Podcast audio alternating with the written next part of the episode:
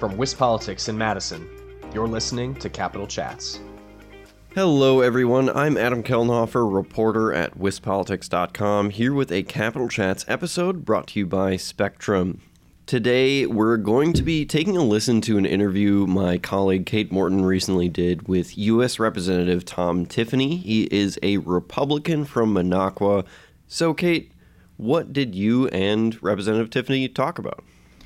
Yes, Adam. So, one of the things we touched on was the debt limit increase, and Representative Tiffany basically told me a little bit about what it would take for him to get on board with a clean debt limit increase and touched on some border security legislation that the House is going to be taking up this week. And I also asked him a little bit about a possible bid in 2024 for U.S. Senator Tammy Baldwin's seat. All right, let's just take a listen. Just to start off, House Republicans have passed a bill to raise the debt ceiling.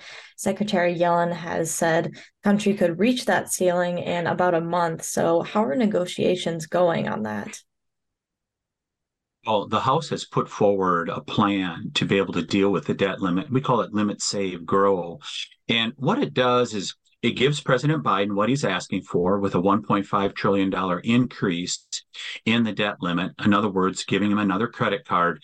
But we believe that there should be some savings as a result of that. And so what we do is we reduce spending over the next 10 years by 4.8 trillion dollars. And we do it in a responsible manner. But the more important thing, or just as important in there, is that we put some reforms in, like re- having work requirements, as you saw with the referendum in Wisconsin. Uh, a month ago, 80% of people agree with work requirements. Uh, we get rid of the 87,000 IRS agents that were funded last year. So there's th- things like that. But there's also some pro growth things like um, the REINS Act is going to go in there. And uh, so we've just got um, the one other thing I'd mention is HR1, which was the lowering energy costs uh, bill that we just passed a couple weeks ago.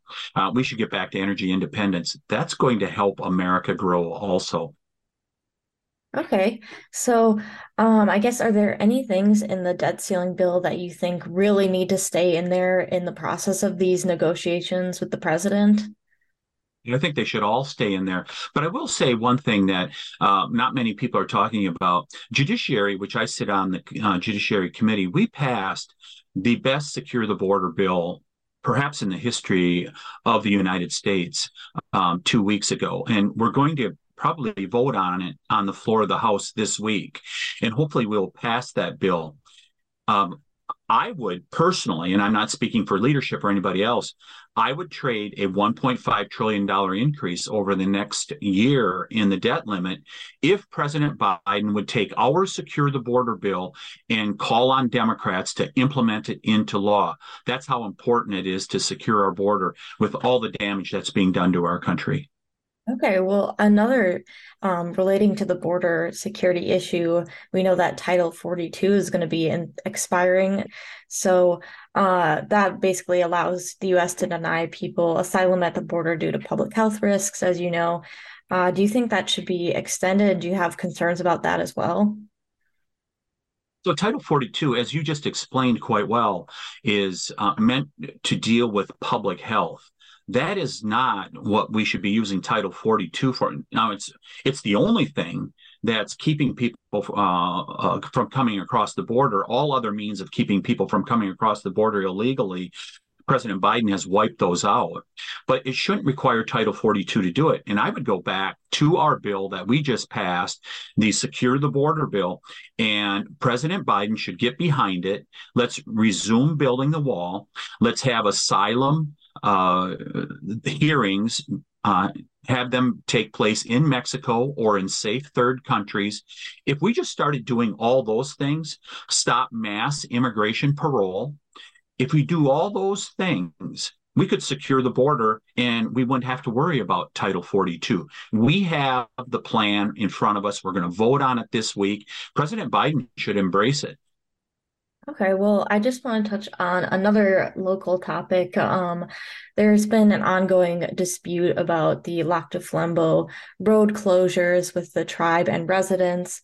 Maybe you could provide us with a little update on that, and have you spoken to anyone locally recently about that issue? You I've talked to some local citizens um, I, have stayed in touch with people in regards to it.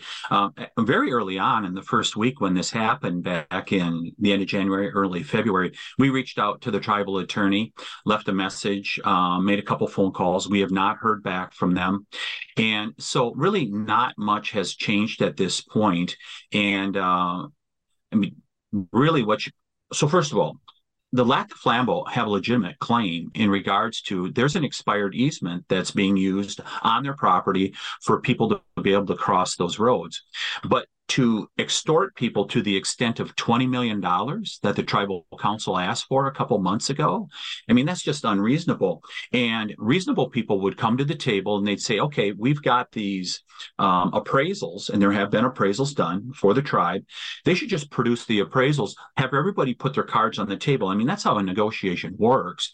Um, or should work is everybody puts their cards on the table and let's figure out a reasonable alternative $20 million for um, those short segments of road really is not reasonable. And, and also, uh, the tribal council is not being reasonable also in that the um, money that goes for tribal transportation programs and the tribe does take money under the TTP program you cannot close a road when you're using public funds in such a way. So they've really defied the law in that regards also. It's time to get back to the table, be reasonable, have everybody put their cards on the table and come to an agreement. Okay, well, we do know, I believe the barricades have been removed temporarily. They're working on negotiations right now. Do you are you hopeful that those negotiations are going well? yeah, hopefully um, they're going to be able to come to a good resolution. And I really emphasize, you know, it's, it's a tribal council that has done this. I know tribal members, and I've heard that tribal members that do not support what is going on here. They don't think this is a good way to approach it. And really, what you have here, I think to a certain extent, is this tribal attorney who lives over in the Twin Cities, is used to doing things in the Twin Cities way, which is largely become a lawless place over in Minneapolis. And he's kind of imposing his views now on what uh, uh on neighbors who have always who have tended to get along in regards to these matters when it become when it comes to roads and things like that and he's really interjected himself into this and appears to um, seeking to have more disagreement than trying to create agreement. And it's unfortunate because I do think that there's some good people in the Lac du Flambeau tribe that'd like to see a reasonable, um, um, a reasonable um, dispute resolution to have happen here. Well, I want to talk about another big Wisconsin topic, which is the gray wolf. You've introduced uh, legislation to delist the gray wolf. Um, why do you think that issue is so important? Why do you think your bill is so important? Yeah, you know, unless you live in wolf country, you don't know the impact that it has, whether it's farmers who have their animals that are um, disrupted. And oftentimes, by the way, is not that they they're killing cows or sheep or stuff like that.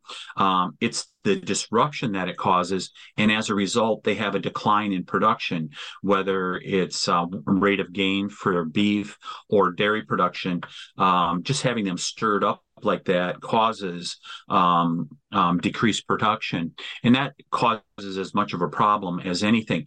People with their uh, pets that are being taken on a regular basis, people that can't let their pets outside. So it's very disruptive when you are in wolf country, and I think a lot of people don't realize how disruptive it is. And uh, but the main thing is that the wolf has recovered and it's a great success story under the Endangered Species Act. We should be celebrating because we can now delist the wolf. It is recovered. I mean, the recovery goal by the Fish and Wildlife Service is 100 wolves in Wisconsin and the Upper Peninsula of Michigan combined. We're way past that. It is time to delist the wolf. And there are 26 wildlife biologists here in the Upper Great Lakes that 10 years ago sent a letter off, public letter saying it is time to delist the wolf. We're endangering the Endangered Species Act when we don't delist an animal that is recovered. Okay, well, I want to pivot a little bit now to 2024. You've said you're considering a run for US Senate. Uh, have you made a final decision and what are you kind of weighing? Which factors are in your mind as you consider that? No, you know, I sit on two committees, natural resources and judiciary, and we've been extremely busy um, with all types of topics trying to um, get America back on a path of energy independence and making sure our First Amendment rights are protected, that the FBI is doing its job. I mean, there is so much that is going on at this point that I really haven't given it a lot of thought. I mean, my answer uh, when asked about it a few weeks ago was that um, each election cycle, I evaluate where I can best serve the people of the state of Wisconsin. And that goes back to the days when I was in the state assembly over a decade ago. That's always the question I ask. I talk to my family, and I really haven't made that evaluation at, at this point. Over the next few months, we'll do that. And if it seems like the right time, then then we'll do it. Okay. Um, I also want to touch on the presidential race. That's going to be a big thing coming up. Do you have any preferences in the race at this point? I I, uh, I will not be endorsing in the presidential race. I think that's the job of uh, my constituents, people across Wisconsin and people across America, they're going to make the decision. They'll get the chance to weigh in when we have primaries next year. And um, I suspect it's going to be a good dynamic primary, which is a great thing.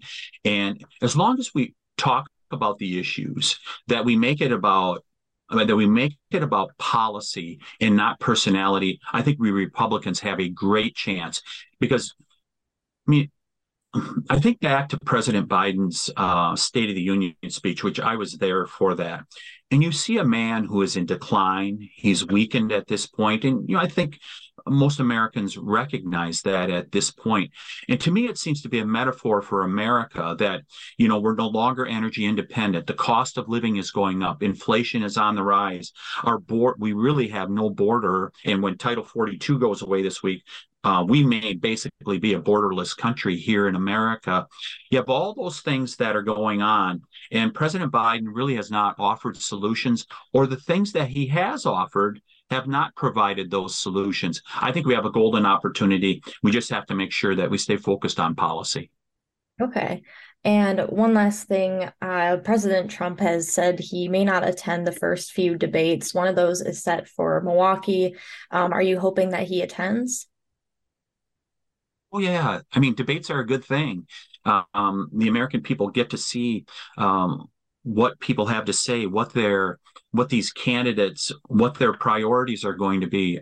I think debates are important, and uh, uh, you know we see the Democrats at this point. They're saying there will be no debates and there's a candidate running against President Biden and Robert Kennedy Jr.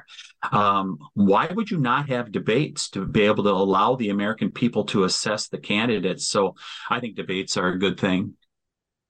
All right. Well, I think that's all the questions I have. I really appreciate your time. All right, Kate, thanks for bringing us that interview. If our listeners want to read more about election news uh, and Tammy Baldwin's bid for re election, they can head over to our website at wispolitics.com. But for now, I'm Adam Kellenhofer. I'm Kate Morton. Thanks for tuning in to WisPolitics Capitol Chats, brought to you by Spectrum.